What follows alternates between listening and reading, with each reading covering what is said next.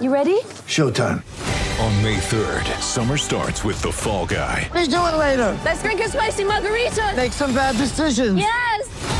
Audiences are falling in love with the most entertaining film of the year. Fall guy. Fall guy. Fall guy. That's what the poster said. See Ryan Gosling and Emily Blunt in the movie critics say exists to make you happy. Trying to make it out? Nope. Because I don't either. It's not what I'm into right now. What are you into? Talking. Yeah. The Fall Guy. Only in theaters May 3rd. Rated PG-13. Get ready for the greatest roast of all time the Roast of Tom Brady, a Netflix live event happening May 5th. Hosted by Kevin Hart, the seven time world champion gets his cleats held to the fire by famous friends and frenemies on an unforgettable night where everything is fair game. Tune in on May 5th at 5 p.m. Pacific time for the Roast of Tom Brady, live only on Netflix. Oh, eccoci qua con una nuova puntata di Lobanowski, podcast di tattica tecnica e tutto quello che c'è intorno come nelle insalate di Fenomeno e l'ultimo uomo, puntata numero 56. Io sono Daniele Manosia, davanti a me c'è Daniele V. Morrone, Eccomi. che saluto e ehm, siamo qui per parlare, come la settimana scorsa abbiamo parlato eh, di Champions League, anche in questa settimana lo faremo parlando delle prossime eh, partite in programma, quelle appunto si giocheranno martedì e mercoledì prossimo. Noi registriamo di venerdì, quindi non, come dire, siamo a conoscenza dei risultati che si vedranno in questo weekend di campionati, però eh, appunto è interessante invece parlare anche di questo perché eh, alcune squadre, eh, anzi mi viene da dire tutte, tranne forse il Napoli, mh, di quelle di cui parleremo, sono squadre in stagioni un po' interlocutorie in cui eh, ogni partita può cambiare il senso della propria stagione. Però se tu sei d'accordo Dani, io partirei proprio dal Napoli, che invece, come dire, è mh, la squadra sicuramente più in salute di queste otto. Forse di tutte le 16 finaliste di questa edizione di Champions League è la squadra più in salute, è anche l'unica che ha ammazzato il proprio campionato con, oddio quanti punti sono diventati adesso? Di vantaggio 15-16 una cosa di questo tipo. E, mm, e quindi come dire arriva alla trasferta di Francoforte con l'Eintracht di martedì con un grande hype. Mi viene da dire con un hype così grande che eh, spinge i tifosi probabilmente a fare finta di niente A me sembra il contrario. Hanno un hype talmente grande che già sappiamo che è tutto esaurito il San Paolo. Che è una cosa che succede nelle grandi partite nel Napoli, non nelle partite invece minori, nonostante si stiano giocando lo scudetto. Sì, mh, vabbè, quello lo do per scontato, però diciamo che se, eh, perché appunto comunque poi eh, l'entusiasmo reale è un'altra cosa, però mi pare che appunto si stia parlando poco della Champions League del Napoli perché quella butad che tempo fa era una butad della ah, se il Napoli provasse a vincere anche la Champions League, mi pare che comunque eh, non voglio dire che è realistica perché vincere la Champions League eh, tra pensare anche solo di poter vincere tra ess- e l'essere anche tra le favorite eventualmente e il vincerla, cioè di mezzo veramente il mare perché insomma ricordiamoci come ha vinto la Champions League l'anno scorso Real Madrid ecco ehm, O quello prima, il Chelsea. Abbiamo due consecutive Champions League in cui una squadra in cui durante il percorso sembra strano sia arrivata fino lì e invece alla fine riesce a superare ogni ostacolo e va ad alzare la coppa. Il Napoli ha fatto il miglior girone della sua storia, ha, ha passato il girone come prima, battendo il Liverpool andata 4-1, te lo ricordi sicuramente una delle partite più entusiasmanti di questa stagione, anche per i neutrali.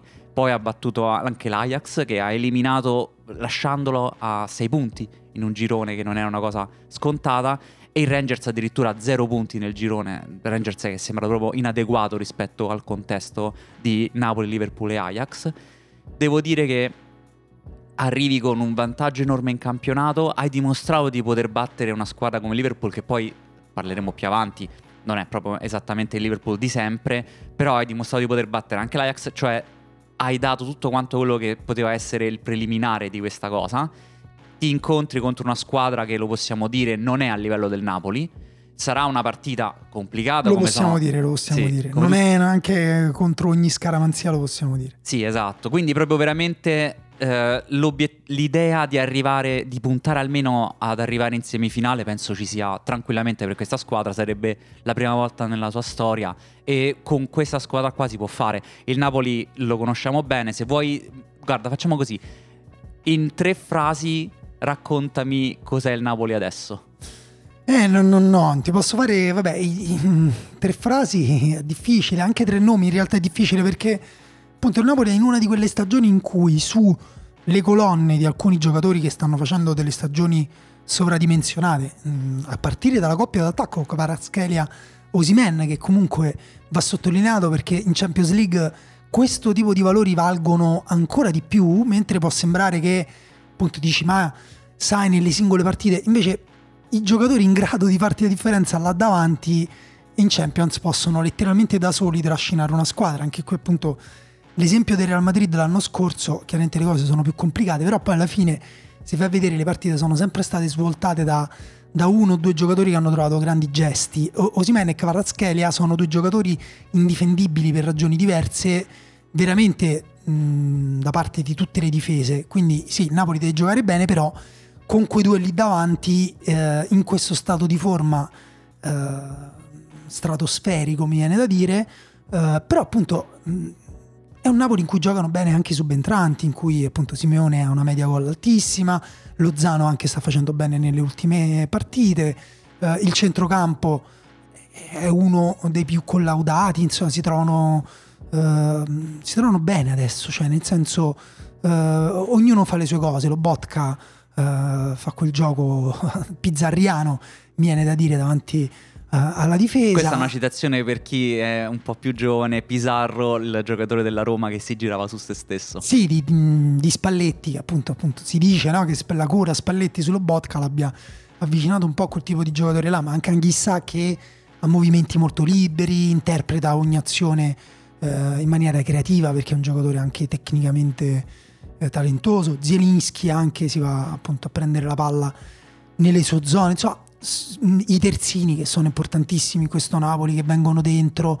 eh, diventano dei registi aggiunti e su Mario Rui forse è più normale, ma insomma m- mi viene da aggiungere anche di Lorenzo eh, che sta facendo una stagione importante, quindi tutto funziona in questo Napoli. Sì, ti ho chiesto di iniziare con il Napoli perché sappiamo che l'avversario, l'Eintracht Francoforte, farà giocare il Napoli. Farà, eh, lascerà al Napoli il pallone perché così si è comportato in, in queste ultime stagioni sotto Glasner con cui ha vinto l'Europa League con un scontro famosissimo contro il Barcellona. Eh, lascerà il pallone al Napoli, chiederà una grande verticalità ai suoi giocatori che mm, ne vogliamo parlare un po' di come gioca questo Eintracht Francoforte, perché forse è meno conosciuto rispetto al Napoli di chiunque sta seguendo questo podcast. Solitamente è un 3-4-3 con eh, Lindstrom e Goetze, quel Goetze che segnò la- nella finale del Mario, mondiale. poi- di Mario, Goetze Mario. ce n'è uno, e il suo nome è Mario. Che giocano però nei mezzi spazi, non sono sugli esterni. E davanti Colomoni, che è in Vabbè, che grandissima tutti hanno forma. conosciuto Sì. per il mondiale e a parte Speriamo quell'occasione fallita eh, nella finale con l'Argentina, in realtà il suo è stato un grande mondiale e- perché appunto è stato convocato eh, in extremis per rimpiazzare adesso non, non- Convocato perché è una grande chi. stagione la sua. e Lui poi sta, facendo una grande stagione Sì, sì. In questo momento siamo a 9 gol e 12 assist in Bundesliga, che comunque per un attaccante vuol dire che tu stai a un livello in cui in un campionato come la Bundesliga sei uno tra i migliori assist man, oltre a uno di- tra quelli che segna di più. Sì, attaccante... questo dice anche un po' delle sue caratteristiche un po' tipiche per un Sì, attaccante, no? stavo perché appunto gioca questo. anche spesso sull'esterno.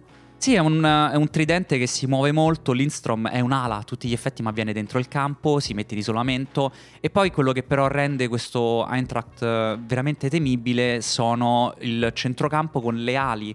Knauf eh, solitamente e Buta che sono molto verticali, ma anche i centrocampisti lo sono a loro volta. Tu conoscerai sicuramente Kamada che ha fatto un grande mondiale con il Giappone. Lui di fatto è un trequartista, ma gioca a centrocampo. Appena prende palla, vede di andare in conduzione. Anche So, che è l'altro centrocampista, stessa cosa. Sono un- tutti giocatori che appena hanno palla provano in tre passaggi ad arrivare in porta. Quindi lasceranno il pallone al Napoli, tenteranno di Sì, un conquistarlo. po', un po' meno verticale Rode. Diciamo, che Sì. potrebbe alternarsi forse con Kamada, Eh, come fa in campionato. funzio- eh, forse la, la partita da vedere è quella contro il Bayern Monaco di più o meno un mese scorso in cui hanno pareggiato 1-1, anche perché poi nelle due successive hanno fatto una vittoria per 3-0 e una sconfitta per 3-0, quando è così non sai mai quale delle due è quella giusta. Invece contro il Bayern hanno pareggiato 1-1 contro il Bayern che aveva la formazione titolare, cioè la stessa che poi, poi è andata a affrontare il Paris Saint-Germain, non era un Bayern che ha giocato con le riserve. E se la sono giocata molto bene, ha segnato Colomonia al settantesimo con un assist di Kamada e hanno fatto questa partita qua, cioè hanno lasciato Sì. al Bayern il Il pallone. pallone anche a volte con linee di sette giocatori sulla linea difensiva Sarà- e sì. tre giocatori dietro, comunque dietro la palla a contrastare, cioè a tentare di, di, di fare un po' di, da muro. Che come sono arrivati in questa Champions Bayern. League hanno vinto così l'Europa League e sono in questo momento sesti in classifica Ok. in Bundesliga. Però mi sento di dire una cosa, proprio tatticamente legata a- al Napoli. Il Napoli quest'anno è andato in difficoltà contro le squadre che sono andate a prendere l'alto invece, o almeno ci hanno provato. Sì. Quelle che hanno tenuto, tipo l'Inter, l'Inter l'ha anche battuto il Napoli con una grande partita ad alta intensità. La Roma l'ha messo comunque in difficoltà e proprio cambiando anche un pochino modo di giocare rispetto a come gioca di solito la Roma di Mourinho, provando a metterla sull'intensità ad andare a prendere alto il Napoli. Quindi mi chiedo, la mia domanda è se magari non, ehm, non è detto, ma magari Glasner può aver visto queste partite e magari l'Eintracht proverà un approccio diverso. Questo lo dico solo perché il calcio è sorprendente. Ma lo può fare tra l'altro perché i giocatori per fare una pressione alta e continua ce li ha, sono tutti quanti, tolto Mario Götze, giocatori atleticamente veramente preparati e che possono mettersi uno contro uno. Mm, diciamo potrebbero fare il tipo di partita che farebbe l'Atalanta contro il Napoli per capirsi. Cioè si potrebbero mettere a uomo e stare più alti sul campo, provare a recuperare il pallone immediatamente e a buttarlo un po' in caciara sperando che ne esca qualcosa. Sì, appunto sì, sono una squadra intensa, verticale, quando attacca, eh, che, mh, poco riflessiva, Sì. diciamo. E queste sono caratteristiche che potrebbero, non dico mettere in difficoltà la difesa del Napoli, perché per ora, in- appunto, anche negli scontri individuali il Napoli non ha mai mostrato grandi problemi. Certo, lo scontro individuale eh, eh, lo puoi vincere, lo puoi perdere, lo puoi vincere quasi sempre, la volta che lo perdi Ci sono... eh, sei fregato soprattutto in, tant- in transizione. Però per dirti, se tu mi dici Colomani eh, mette sicuramente in croce Kim, ti dico no. Esatto. Eh, pro- magari Kim eh, invece non gli fa toccare una palla, lo, lo- riesce a tamponare tutte le transizioni, riesce a recuperarlo con la sua grande velocità eh, correndo all'indietro. Quindi il Napoli può giocare più partite, l'Eintracht anche, vedremo che partite giocheranno. Secondo me all'Eintracht non conviene lasciare la palla al Napoli dicendogli siete il Bayern di Monaco di turno, perché Napoli sarebbe ben felice anche Sì. di, di difendere eventuali transizioni piuttosto che di giocarsi una partita ad alta intensità a tutto campo. In ogni caso, dobbiamo dire, una favorita resta a Napoli, cari tifosi scaramantici, ci dispiace, però questo Napoli deve sicuramente andare oltre lo, lo scoglio dell'Eintracht, poi si vedrà. Sì, una situazione in cui abbiamo una chiara favorita e invece la partita successiva, che si giocherà nello stesso giorno, è alla pari perché abbiamo Liverpool contro il Real Madrid. Qui mi sento di dire due squadre in cui veramente può succedere di tutto. Cioè noi possiamo aspettarci una partita in cui il Real Madrid vince 3-0 all'andata e 3-0 al ritorno o anche il contrario. Non ha- mh, è stata una finale più volte negli ultimi anni. E una finale, una semi- quello che è, si sono incontrate molto più avanti rispetto agli ottavi e que- in questo caso però abbiamo una squadra veramente in eh, un anno, sì, un anno veramente difficile che è il Liverpool. Sì, sì, sì, Liverpool 9 punti dietro il quarto posto del Newcastle con cui giocherà in questo weekend.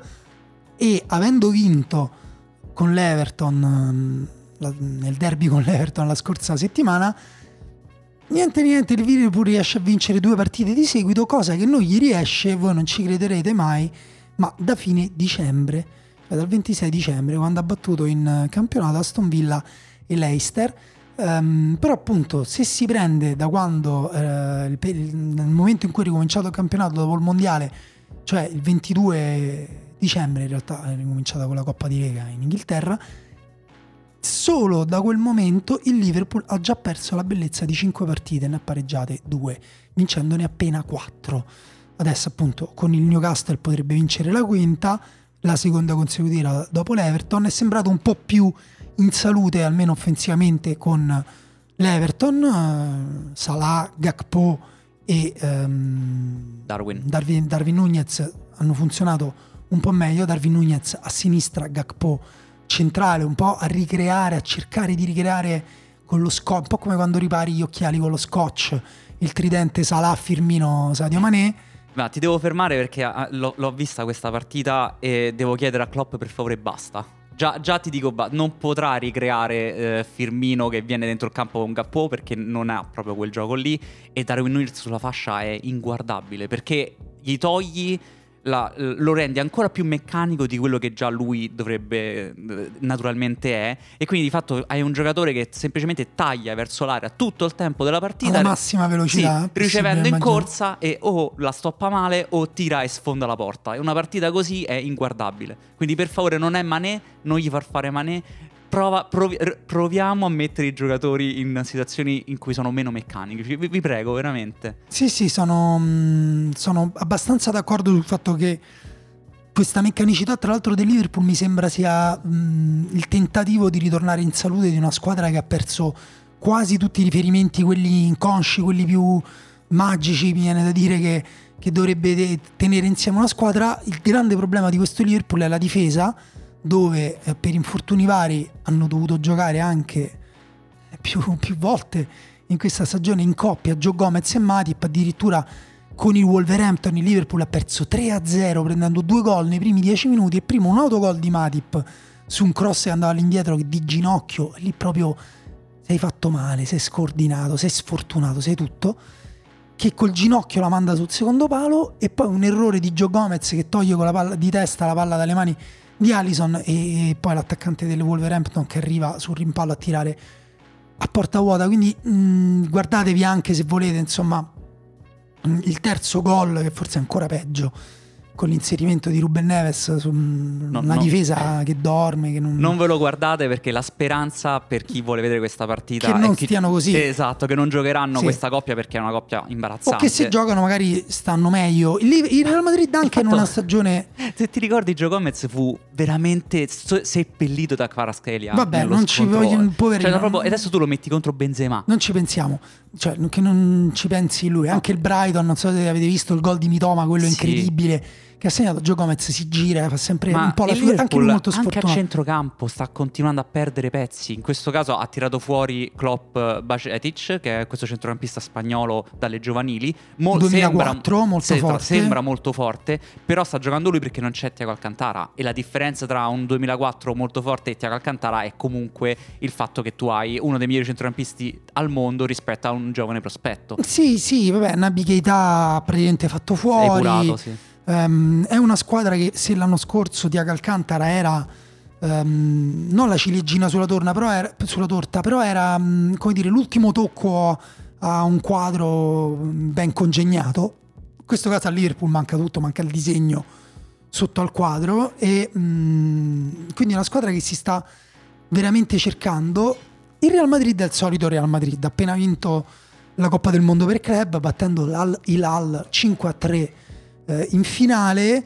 Ehm, è un Real Madrid che però è secondo in classifica ad 8 punti dal Barcellona. Ehm, solito Real Madrid con una novità in realtà che Ancelotti ha copiato da, ehm, da Deschamps l'idea di mettere Camavinga terzino sinistro ehm, Allora, per qui non abbiamo, giocare Alaba fondamentalmente e mettere Alaba al centro, qui al centro della difesa. idee diverse perché ci siamo già confrontati su questa cosa. Secondo me è il modo migliore per avere Camavinga titolare e questa cosa aiuta tutta quanta la squadra perché è un giocatore chiaramente più forte rispetto a Ferland Mendy e soprattutto si, si inserisce molto bene con la catena di sinistra con Vinicius davanti a lui e cross sulla diagonale. Cioè avere Camavinga in quella zona del campo permette di avere un centrocampista in più e liberare Vinicius a stare più alto. Secondo te invece non è così? No, guarda, secondo me ehm, a parte è sottovalutato Mendy, cioè è un giocatore secondo me sempre sottovalutato, Ehm, che sbaglia poco, che c'è, che ha avuto ruoli importanti nelle vittorie del Real Madrid, cioè nel senso ha fatto la sua parte. E, e poi comunque è un peccato perché Camavinga è un ottimo tuttocampista, un ottimo lettore di situazioni a centrocampo. Non riesco francamente a capire se oltre al ragionamento che fai te, cioè un modo per metterlo titolare, perché poi comunque è un giocatore intelligente con una grande tecnica, per carità lo potrà fare pure il terzino. Non l'ho visto con Real Madrid, ma con la Francia no, l'ha fatto anche male, perché la fase difensiva l'ha fatta molto male e dubito che ehm, questa possa essere già migliorata, però mh, sospendo il giudizio finché non lo studio bene. Però in ogni caso mi chiedo se non c'è dietro pure una bocciatura del Camavinga centrocampista, in quel caso mi dispiacerebbe. Eh, io l'ho seguita questa stagione del Real Madrid proprio con un occhio su Camavinga perché è uno dei miei giocatori eh, che trovo più interessanti nel panorama europeo e secondo me effettivamente un po' di bocciatura c'è perché l'ha provato a centrocampo a inizio stagione ma è stato so- eh, superato da Chouameni davanti alla difesa immediatamente. Però quello era, quello era normale preventivabile, perché... preventivabile ma è stato superato anche paradossalmente da Ceballos come riserva di cross. Cioè eh, quello che fa Camavinga, ovvero questo uh, box to box uh, molto um, dirompente, lui prende il pallone fa molto, molto creativo questa cosa a Real Madrid in quella zona del campo dove invece serve solitamente il controllo, serve uno come Cross che mette la palla dove deve essere messa, non aiuta più di tanto. E quindi hai un giocatore molto dinamico, molto anche tecnico e creativo, quindi è bellissimo da vedere giocare, ma che non si integra bene in un centrocampo con Chouameni e Modric. Guarda, Questa cosa qua secondo me ha pesato nell'idea di Ancelotti che sicuramente sa che Camavinga nel futuro dovrà essere la mezzala titolare del Real Madrid perché Cross prima o poi dovrà andare in pensione anche Modric, cioè Camavinga avrà la sua chance, ma forse in questo momento la sua carriera non è ancora pronto per quello, ma averlo in campo è meglio che non averlo in campo, che è un po' il discorso che si è fatto con Valverde all'inizio, ti ricordi che era stato messo alto a destra? Esatto, però e... su Valverde secondo me, infatti era proprio un bel paragone con cui vorrei chiudere questa parentesi su Real Madrid. Il paragone con Valverde è calzante, però Valverde si sposa con le sue caratteristiche. Sì. E c'è il tiro, l'intensità, la funzionalità ed è un po' il contrario, no? Cioè in Valverde tu prendi delle sue qualità che rimangono le stesse in un altro ruolo a cui lui cambia la funzione tattica, cioè l'esterno destro non driblomane, ma eventualmente di inserimento, eventualmente di rifinitura, ma su, come dire, gli si chiede il 6, anche se ha un, un livello top di rifinitura, però 6, non gli si chiede la, la genialata Uh, e, e, quindi diventa un giocatore difficile da difendere, uh, che, che, ti fa vincere i duelli, che si muove in maniera intelligente, comunque pericoloso, eccetera. Per Camavinga invece tu le sue qualità che lo rendono funzionare al centrocampo le usi in un ruolo in cui comunque mh, si impoveriscono un pochino, cioè salvi un pochino delle sue qualità ma non cambi significato al ruolo, sì, magari viene dentro al campo, fa un po' più regista, però eh, comunque lui i problemi nella tre quarti ce l'ha dai tempi del Ren in cui era stata data la 10 gli si diceva fai tutto te no. lui non è quel giocatore lì non è neanche Chouamini che invece è classico mediano ok sì. davanti alla difesa con qualità tecniche e tattiche eh, stratosferiche eh, e fisiche di elasticità Pogba senza magari la creatività di Pogba senza la genialità di Pogba ma con mh, comunque una sua creatività e comunque una grande tecnica. Che è un po' una situazione in cui è un giocatore già formato, in cui sai quello che ti può dare, sai già il suo ruolo e tutto quanto da inserire in 11 è più facile rispetto a uno che si deve ancora definire, che è successo anche con Vinicius da una parte e Rodrigo. Cioè Vinicius sapevamo da subito che sarebbe stato un'ala driblomane che entra dentro l'area di rigore e sfonda tutto.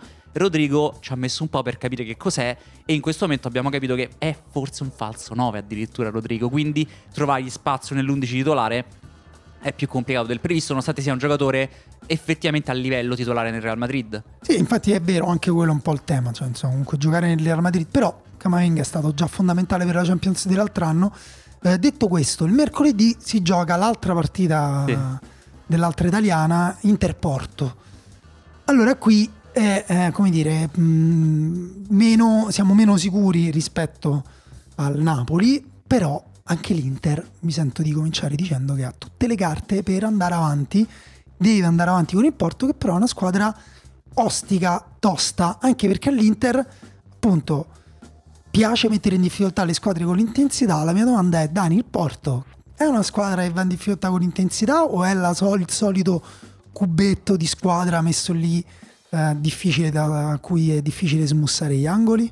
È una squadra difficile da smussare veramente perché è una squadra che vince i duelli individuali senza volerti venire a prendere il pallone. Che significa che tu ti infili dentro una, una sorta di incubo in cui singolarmente non batti il- l'avversario, ma lui il pallone più di tanto non lo vuole, vuole veramente darti fastidio e basta.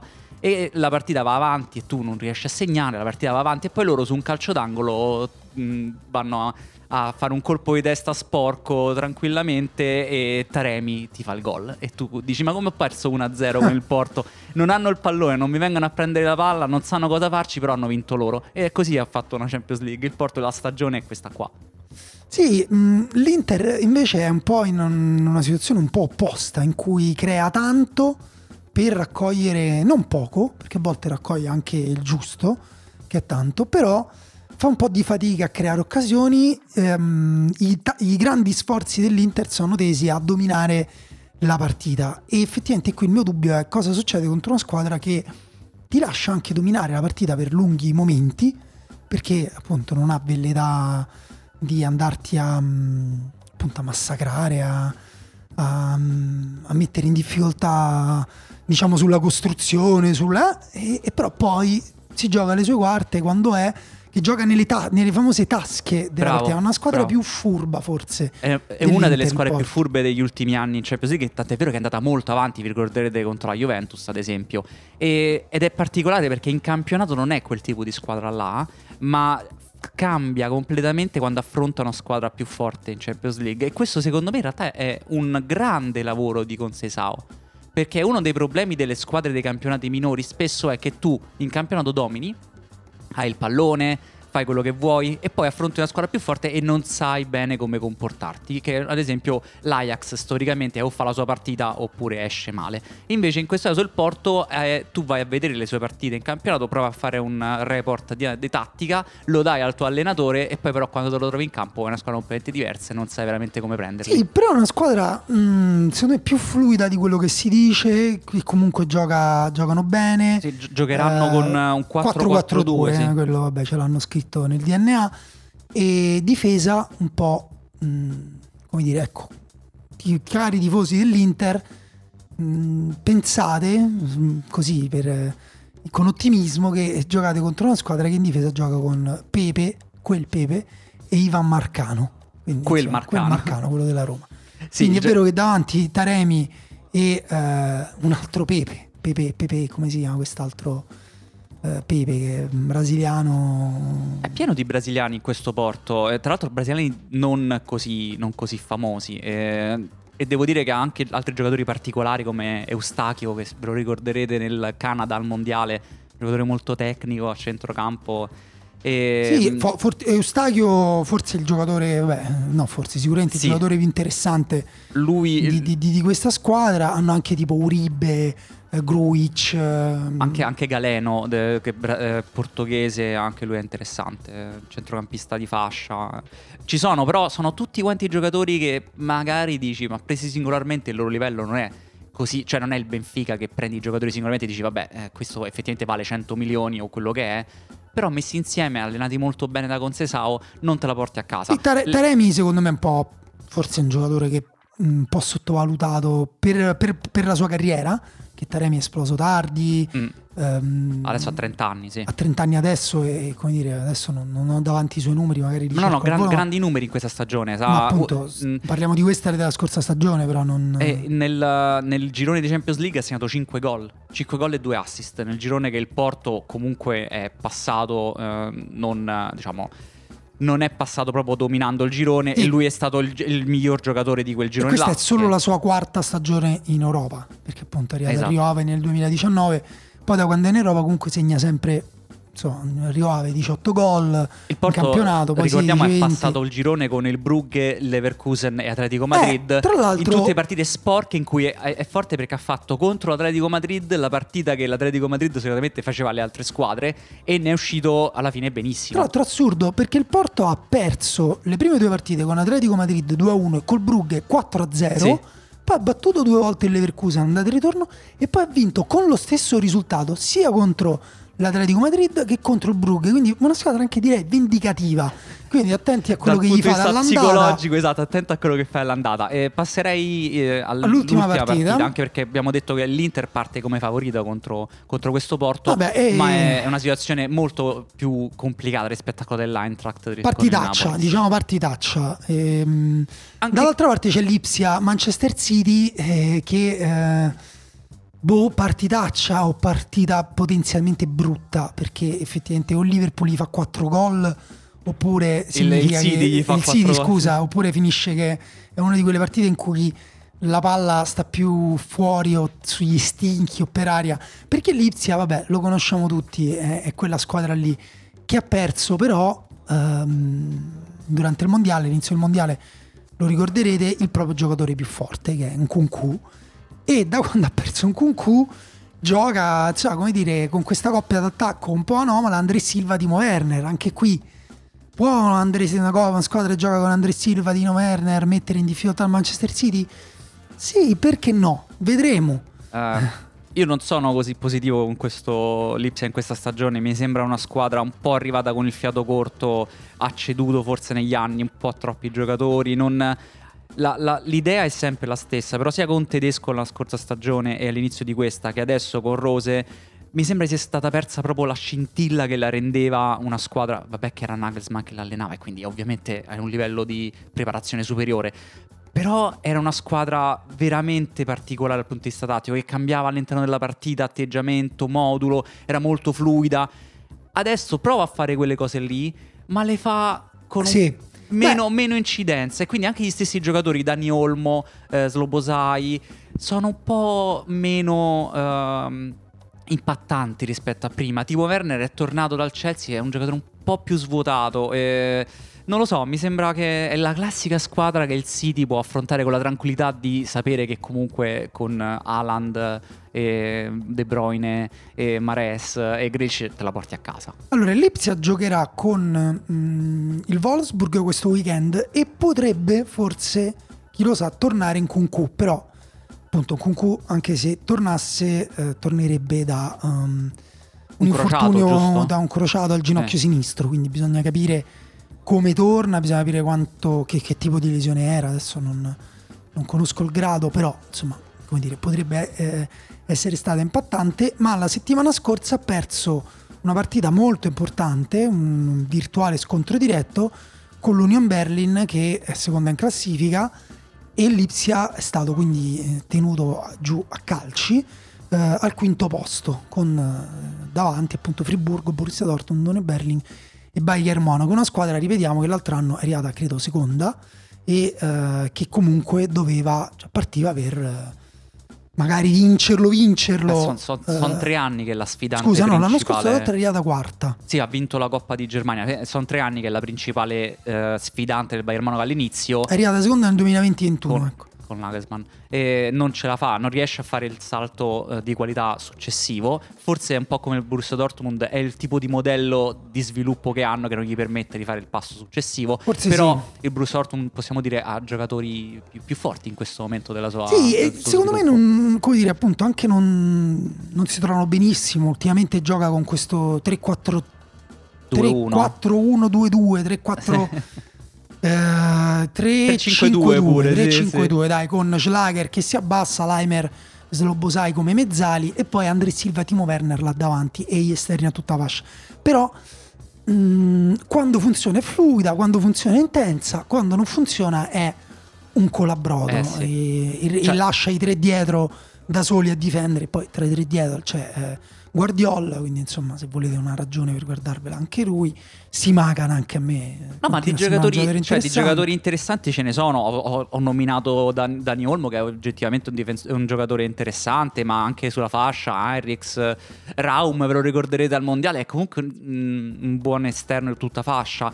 Però non so, c'è qualcosa che non funziona, soprattutto perché affronta il Manchester City.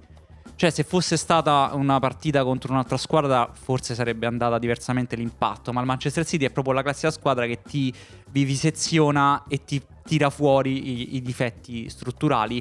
Nonostante non sia il miglior Manchester City, ha comunque davanti Haaland che, de- diciamo, se- sei tocchi di palla a partita 7 tocchi di palla a partita, e però fa 26 gol senza nessun problema. E in Champions League abbiamo visto che già questa cosa pesa E tantissimo. tra l'altro Haaland contro una ex immaginaria, perché è la squadra in cui non è mai andato. In cui doveva Eh, andare in teoria. In cui doveva andare invece andava al Borussia Dortmund. E, mm, però appunto vabbè, il City viene da la vittoria importante più che bella con l'Arsenal in campionato, vittoria ottenuta con poco più del 35% del possesso palla, in maniera anche un po' cinica, andando un po' a distruggere le certezze dell'Arsenal. E, però un City che secondo me quest'anno fatica a trovare le sue certezze. E, mh, vedremo quanto sarà in crisi perché contro l'Ipsia in teoria gli spazi li può trovare, eh, le, le- le giocate le può innescare.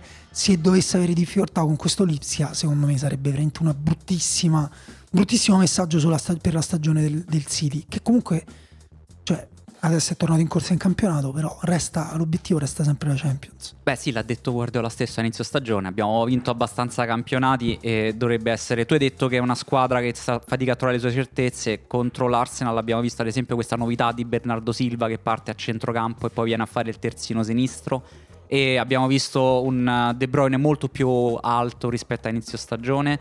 Abbiamo Gundogan visto. che gioca stabilmente sulla tre quarti. Abbiamo visto un Foden che piano piano sta però perdendo spazio a favore invece di Grealish che sembrava in- impossibile immaginare questa cosa a inizio stagione invece sta succedendo questa cosa qua un Ake che invece a sua volta sta prendendo tantissimo spazio in difesa ormai è di fatto il titolare al posto di Laporte che invece doveva essere lui in teoria uno dei capisaldi della difesa del City è forse un anno di transizione però non ci sono anni di transizione per una squadra di Guardiola e soprattutto nell'anno in cui tu hai preso Haaland che ti permette di dire ho probabilmente il miglior attaccante della competizione a quello che è. E non trovo che sia il l'Ipsia la squadra giusta per mettere in, in difficoltà, però mi dà proprio l'idea di essere vicina al baratro, cioè proprio se gli basta il un- City. Sì, sì, infatti te lo dico, pure basta- secondo me non è la squadra giusta, però se dovesse mettere in difficoltà il City, secondo me sarebbe un po' la croce sopra il City.